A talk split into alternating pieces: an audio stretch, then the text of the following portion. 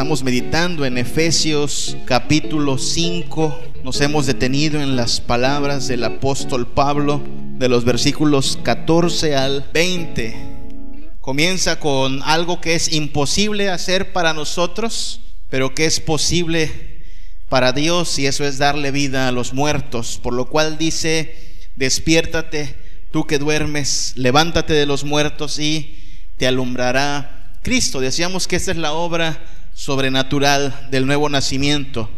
Si alguien hoy puede llamarse cristiano, si alguien hoy puede decir que está en la fe en Cristo Jesús, es porque experimentó el nuevo nacimiento. No el nacimiento en la carne, ese lo experimentamos cuando nacimos aquí entre los vivos. El día que usted estuvo en brazos de su mamá por primera vez. Ese día nacimos en la carne. Juan capítulo 3 dice que lo que es nacido de la carne, carne es, lo que es nacido del espíritu, espíritu es. No te maravilles, le dice Jesús a Nicodemo, de que te digo que es necesario nacer de nuevo. Hasta que eso pase, usted y yo estamos espiritualmente muertos.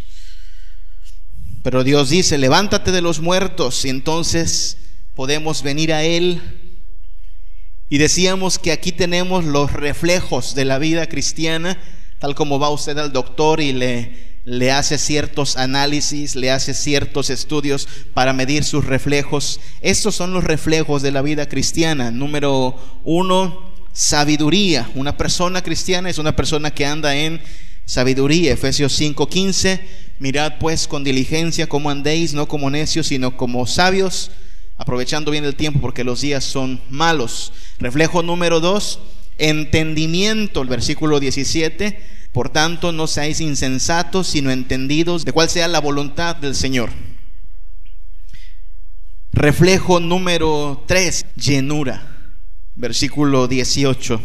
No os embriaguéis con vino en lo cual hay disolución, antes bien, sed llenos del Espíritu.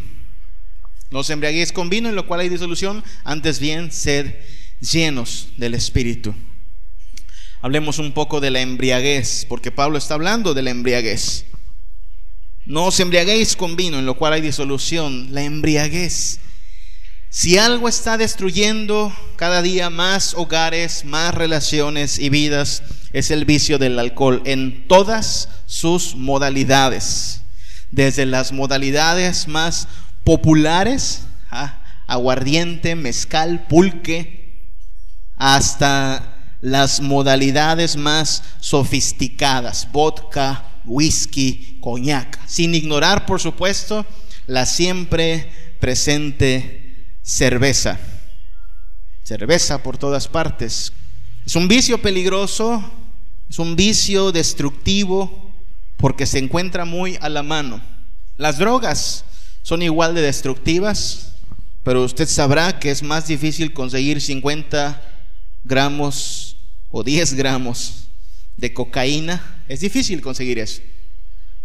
A un six de cerveza, ese en cualquier tiendita te lo venden. Está a la mano.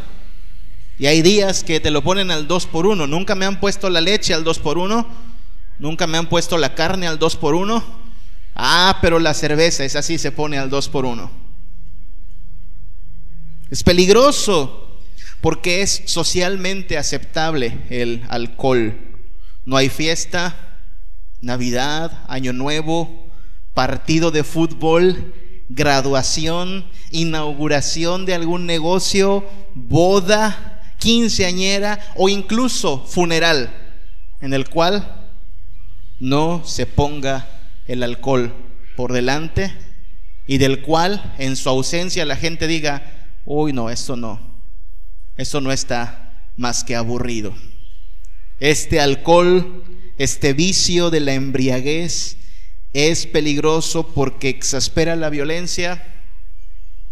Hay gente que dice, bueno, ya sabes, también, también es destructivo tomarse dos litros de Coca-Cola, sí, pero nadie por tomarse dos litros de coca acaba agarrándose a los trancazos, ¿verdad?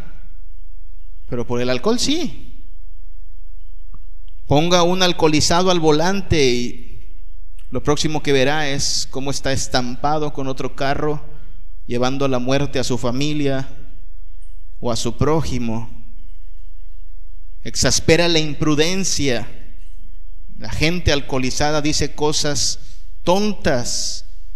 Está siempre conectado con otras conductas igual de destructivo. Es destructivo porque desmoraliza a la persona. ¿Ha visto un borracho arrastrándose, haciendo el ridículo en la plena imagen de la miseria y llevando a la miseria a miles y miles de hogares? Por eso es tan peligroso el alcoholismo.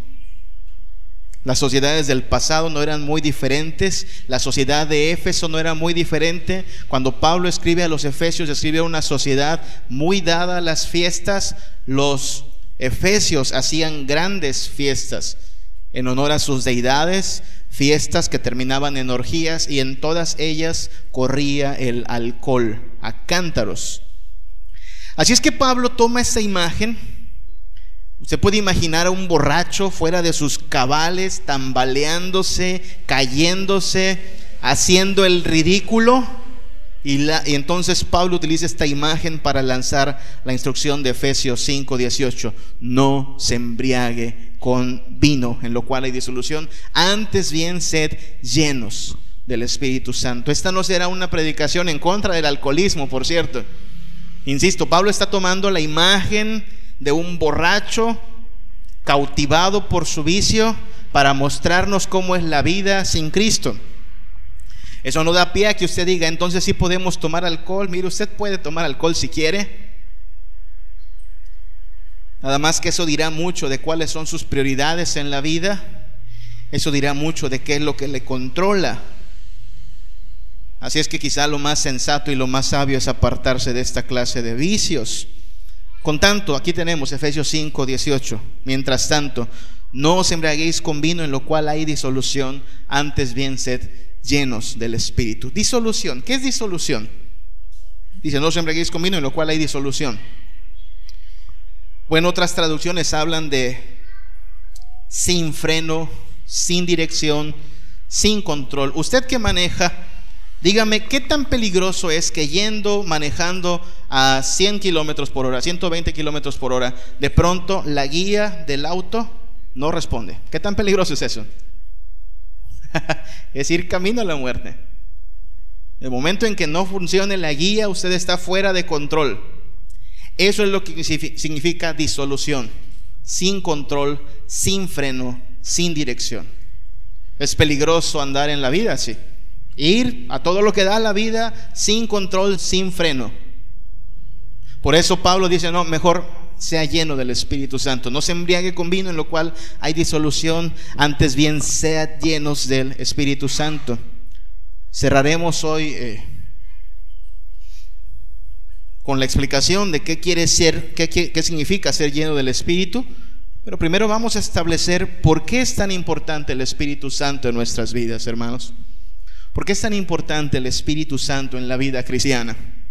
Mire, hay, como usted sabrá, hay ciertas partes del cuerpo, de nuestro cuerpo, que son indispensables para mantener la vida. Hay partes que no lo son.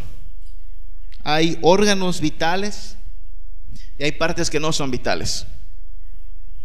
Fíjense, por ejemplo, en el cabello. El cabello no es vital para vivir. Yo vivo sin cabello, no importa. No es vital, no me voy a morir por eso.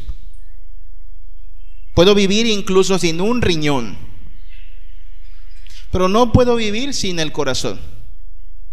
No puedo vivir sin sangre. Tan pronto alguien se accidenta, lo primero que hacen es buscar sangre. Si alguien va a ser llevado a una cirugía, hay que buscarle sangre. Sencillo, la sangre es vital para vivir. Bueno, cuando hablamos de la vida cristiana, el elemento vital de la vida cristiana, hermano, es el Espíritu Santo. Usted no puede nacer de nuevo, usted no puede andar en Cristo, usted no puede entrar al reino de los cielos sin el Espíritu Santo. Podría tener usted la Biblia más bonita, la más sofisticada, a lo mejor hasta firmada por Juan Calvino. Podría tener usted el templo más bonito, con la iglesia más, más ah, numerosa para congregarse. Y si usted no tiene el Espíritu Santo, usted está muerto. Así de vital es el Espíritu Santo. Diría usted, pero puedo orar. es que la oración misma depende del Espíritu Santo. Lea Romanos 8 y se lo confirmará.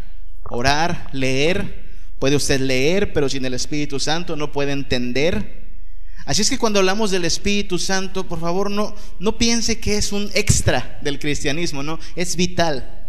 Quizá usted, eh, puesto que somos presbiterianos, ya saben, la iglesia presbiteriana no hablamos mucho del Espíritu Santo, quizá no oramos mucho al Espíritu Santo, oramos más al Padre, a veces oramos al Hijo, pero no estaría mal que usted y yo creciéramos en nuestro entendimiento de cuán importante es el Espíritu Santo. Vamos a dar un breve recorrido por lo que hemos leído de Efesios para hablar de qué tan importante es el Espíritu Santo. Efesios capítulo 1, versículo 13. Efesios 1, 13 hablando de las operaciones del Espíritu Santo, establece estas realidades. En Él, también vosotros, habiendo oído la palabra de verdad, ahí está la palabra, el Evangelio de vuestra salvación y habiendo creído en Él, fuisteis sellados con el Espíritu Santo de la promesa. Fuisteis sellados. No sé si usted sabe lo que es vivir con, con, muchos hermanos o con muchos primos, pero le voy a decir lo que hacemos cuando vivimos con muchos hermanos o con muchos primos. Cuando haces eso con el peligro de que te quiten lo que es tuyo, lo que haces es marcar tus cosas. ¿Alguna vez hizo eso? Marcar sus cosas. Bueno, Dios marca lo que es suyo. Dios imprime su sello en lo que es suyo. Y el Espíritu Santo es eso, es el sello de Dios. Hay gente que cuando lee Apocalipsis, lo más que piensa es que Apocalipsis trata del sello de la bestia, ¿no? La marca de la bestia. Usted no se preocupe por la marca de la bestia, usted preocúpese por estar sellado por el Espíritu Santo. Si usted está sellado por el Espíritu Santo, cuando el Señor Jesucristo venga, Él va a apartar a los suyos, a los que no son suyos los mandará al castigo eterno, a los que son suyos los llevará al reino de gloria. Así es que si usted y yo tenemos el sello del Espíritu Santo, no necesitamos tener temor. Si no lo tenemos, he ahí el problema. El sello de Dios dice que somos propiedad de Cristo, que hemos sido comprados por su sangre. Y ahí está, dice, el Espíritu Santo de la promesa. Todas las promesas de Dios serán cumplidas solo para los hijos de Dios. Por eso el Señor los sella. Y esto nosotros lo entendemos a la luz del sacramento del bautismo. El día de su bautizo, usted recibió agua sobre su cabeza y esto representaba el sello del nuevo pacto por el Espíritu de Dios. Usted pasa a ser posesión de Dios. Así es que el Espíritu Santo sella eso. Efesios capítulo 2, versículo 18. Porque por medio de Él los unos y los otros tenemos entrada por un mismo espíritu al Padre. eso?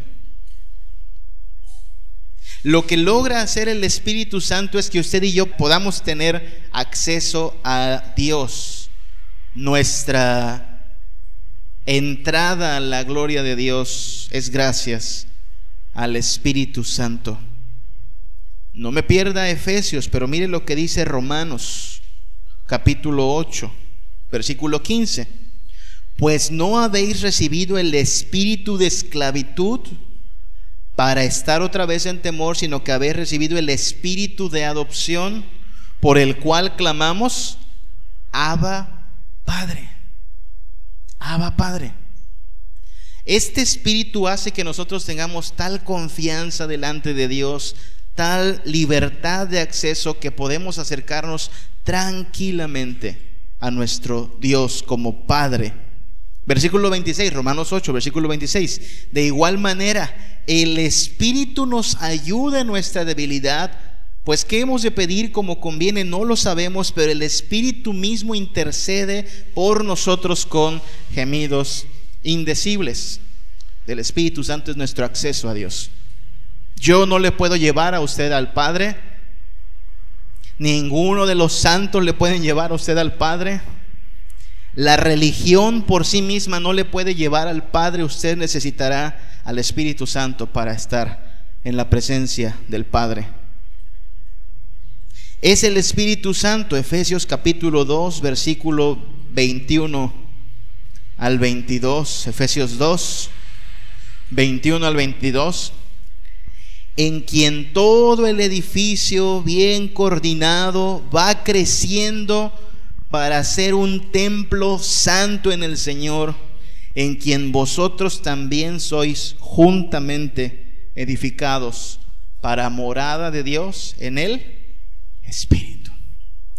Pablo se está refiriendo aquí a un edificio, no como este edificio, este edificio nos sirve temporalmente para reunirnos, es una bendición tenerlo, pero está refiriéndose al edificio que Dios está edificando con personas, con piedras vivas. Nosotros le asignamos el ministerio pro templo a hermanos que tienen habilidades para pues movilizarnos, para llevar a cabo trabajos que lleven a mejorar este lugar. Pero cuando Dios piensa en su templo y si Dios tuviera un comité pro templo, ¿sabe quién forma el comité pro templo de Dios? El Espíritu Santo. El Espíritu Santo, aquí dice, Efesios 2, 22, en quien vosotros también sois juntamente edificados. ¿Quién edifica la iglesia? Bueno, los apóstoles lo hicieron, los profetas lo hicieron, hoy esperamos que lo hagan nuestros pastores y maestros, pero serán edificación a la iglesia en la medida en que el Espíritu Santo nos domine. Usted mismo edificará a su hermano en la medida en que usted sea movido por el Espíritu Santo. Príncipe de paz será edificada como una iglesia en la medida de que el Espíritu Santo esté en nosotros. Y entonces seremos morada de Dios en el Espíritu. Efesios 3:16.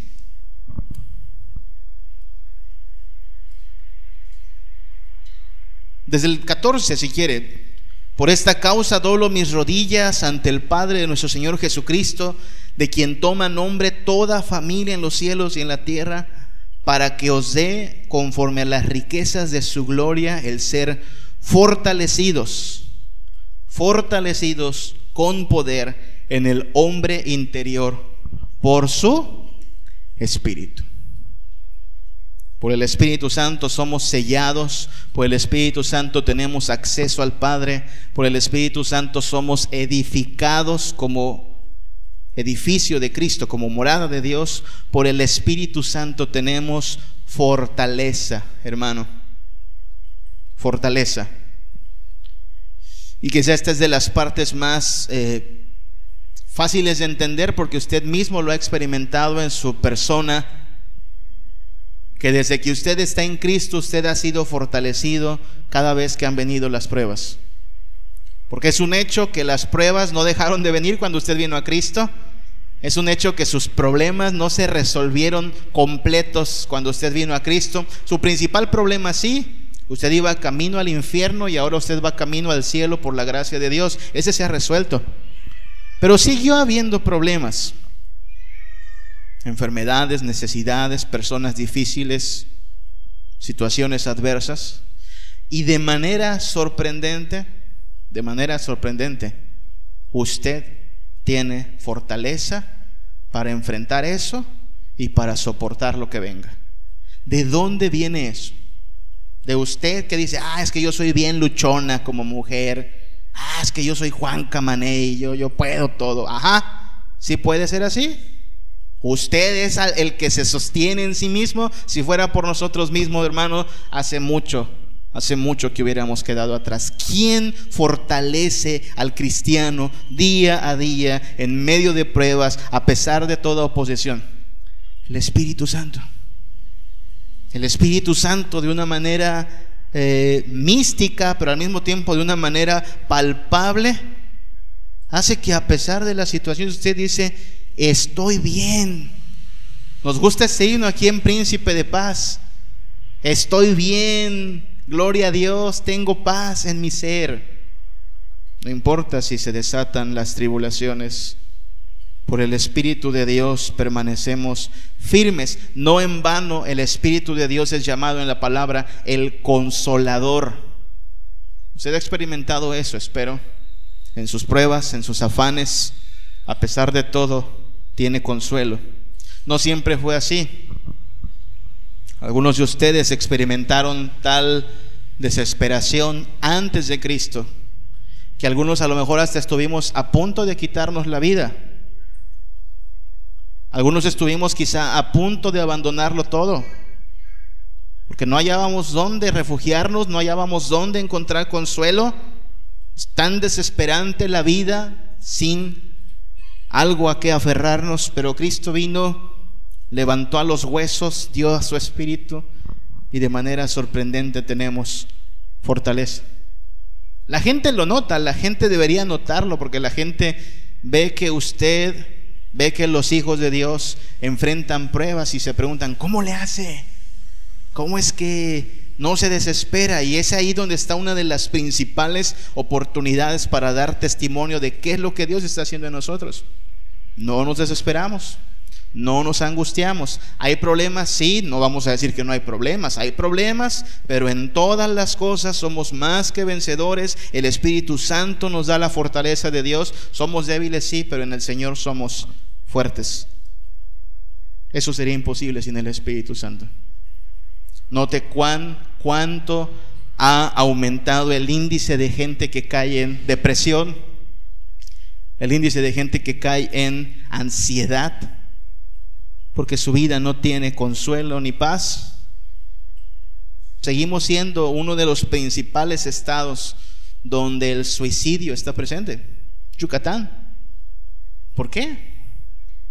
Porque hasta que no sea por el Espíritu Santo, el ser humano está vacío, desesperado. Se va en la noche a dormir, quisiera que no amanezca. Amanece y es solo soportar, pero como somos débiles no se puede soportar. Necesitamos del Espíritu Santo y quien tiene a Cristo sabe lo que es estar fortalecido, sabe lo que es estar consolado. Me consuela mucho cuando alguien está en el hospital y llego y veo que junto a su cama tiene su Biblia, el hermano o la hermana. Aún en el hospital está buscando la palabra de Dios. Usted ha estado en un funeral cristiano. Es muy notorio un funeral cristiano en diferencia a diferencia de un funeral de alguien que murió sin Cristo. De manera sorprendente, a pesar del dolor, a pesar de la pérdida, hay esperanza, hay fortaleza. Hasta cantamos porque podemos consolarnos con esta fortaleza. Así es que el Espíritu Santo es vital. Efesios 1, 17 al 18.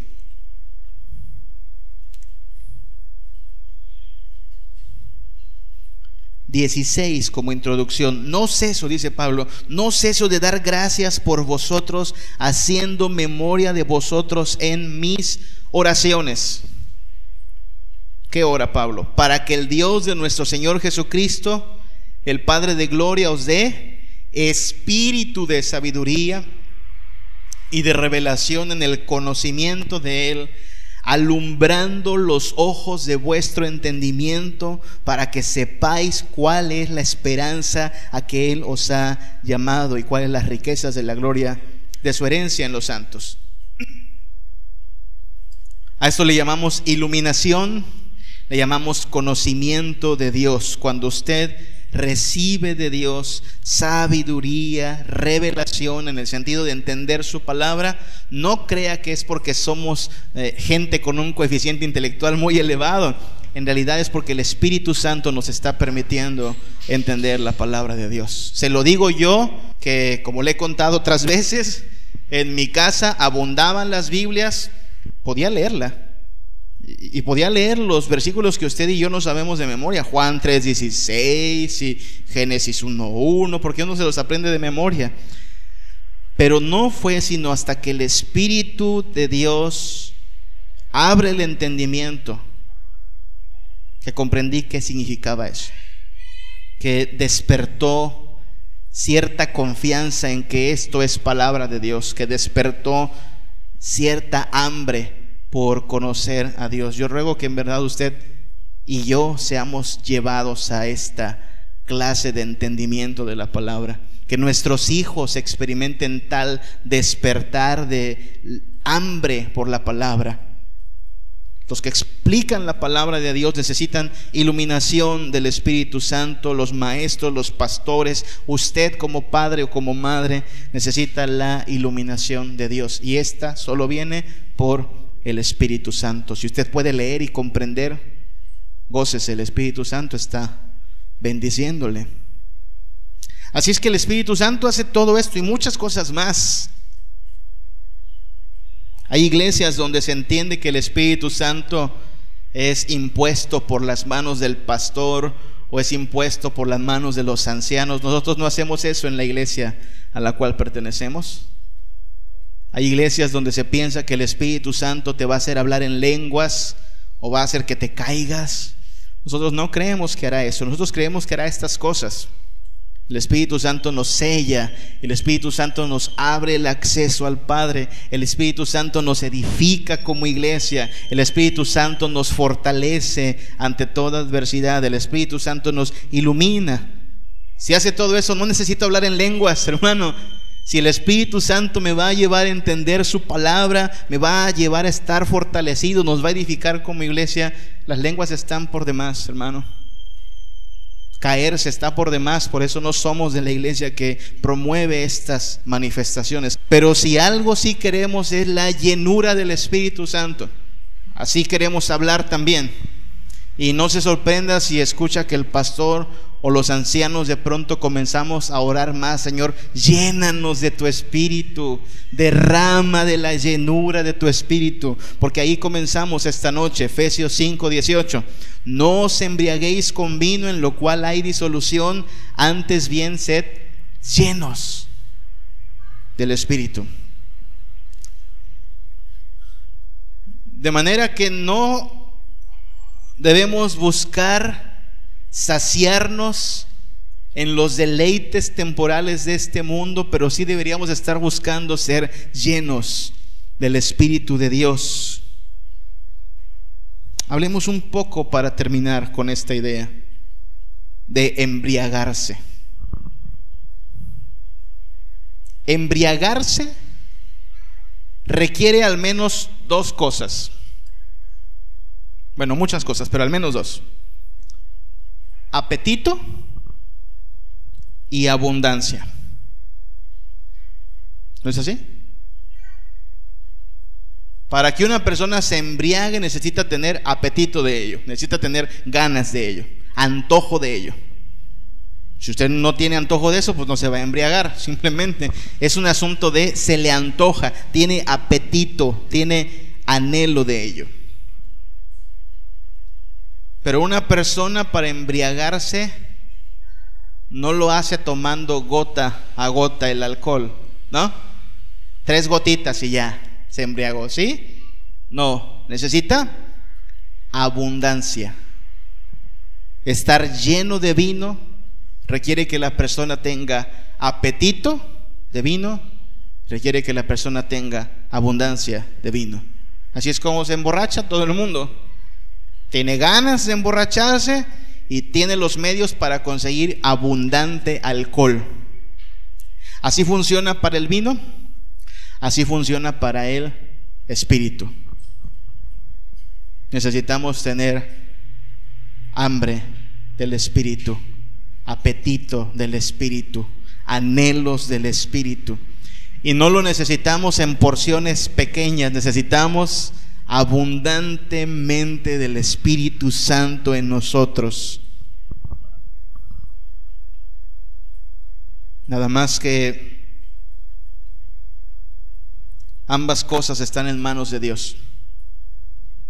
Yo no puedo hacer que alguien tenga apetitos espirituales. Yo no puedo hacer.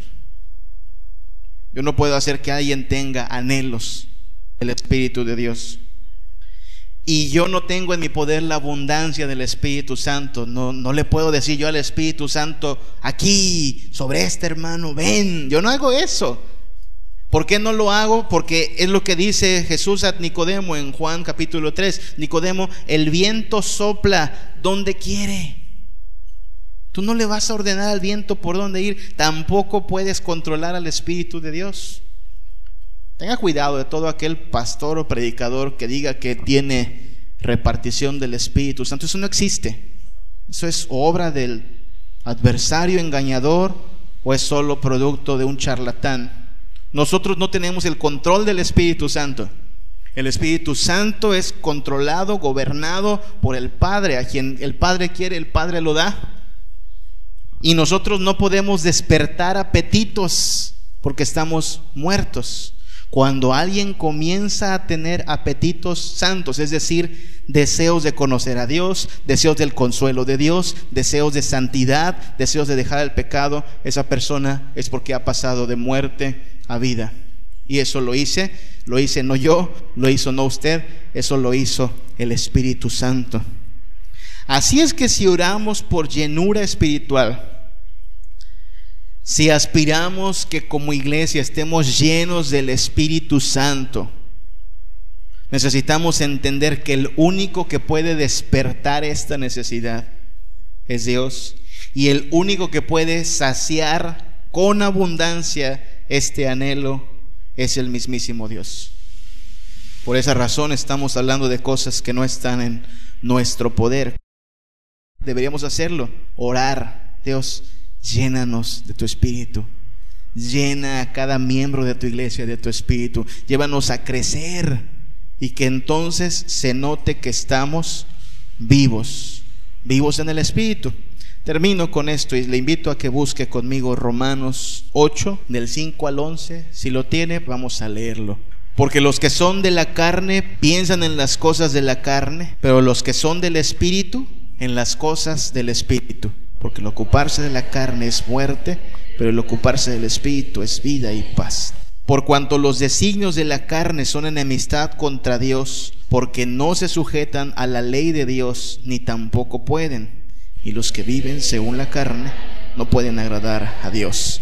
Mas vosotros no vivís según la carne, sino según el Espíritu, si es que el Espíritu de Dios mora en vosotros. Y si alguno no tiene el Espíritu de Cristo, no es de él. Pero si Cristo está en vosotros, el cuerpo en verdad está muerto a causa del pecado, mas el espíritu vive a causa de la justicia. Y si el espíritu de aquel que levantó de los muertos a Jesús mora en vosotros, el que levantó de los muertos a Cristo Jesús vivificará también vuestros cuerpos mortales por su espíritu que mora en vosotros. Eso queremos que pase, que el espíritu que mora en nosotros nos vivifique, nos lleve a estar llenos, no como el borracho que no tiene control, sino bajo el Espíritu de Dios, gobernado por la palabra del Señor. Si vivimos, para Él vivimos, y si morimos, para Él morimos. Padre, solo tú puedes levantar de los huesos secos a un pueblo que te alabe, Padre. Solo tú puedes dar vida a los muertos por el poder de tu palabra y de tu espíritu, Señor. Danos, danos sabiduría, danos entendimiento, danos llenura de tu espíritu, Padre, que tengamos cada vez mayor anhelo, mayor hambre de su presencia, de su gracia, de su consuelo, de su dirección, Padre y dánoslo en abundancia, Señor. Tú, tú, prometiste y nosotros queremos creer que todo aquel que te pida el Espíritu Santo, tú se lo concederás, tú se lo darás, Padre. No andamos buscando experiencias momentáneas, sino la presencia constante, real, abundante y santa de tu Espíritu, Padre. Que se note, Señor, que los que son del Espíritu piensan en las cosas del Espíritu, son guiados según tu Espíritu, Padre. Que nos despojemos de las obras de la carne, los deseos de la carne y vayamos siendo transformados y edificados como iglesia y como hijos tuyos, Padre. Danos, Señor, el vivir para ti y el morir en Cristo, Padre, en la esperanza de que si tu Espíritu nos ha sellado en el día del retorno de tu Hijo, seremos reconocidos entre los redimidos, Padre, y estaremos para siempre en el gozo eterno de su presencia, Padre. Que no andemos como quien no tiene control sino como aquellos que son guiados por tu Espíritu y controlados por tu Espíritu, Padre. Bendice a tu iglesia, Señor. Seguimos unidos por tu mismo Espíritu, Padre. Gracias te damos por todo tu amor y tu misericordia. Por Cristo Jesús. Amén. Lléname de ti, de ti, de ti. Quiero que tu amor inunde mi alma, que tu dulce paz me embriague con tu fragancia. Quiero sumergirme, Señor, bajo tus aguas.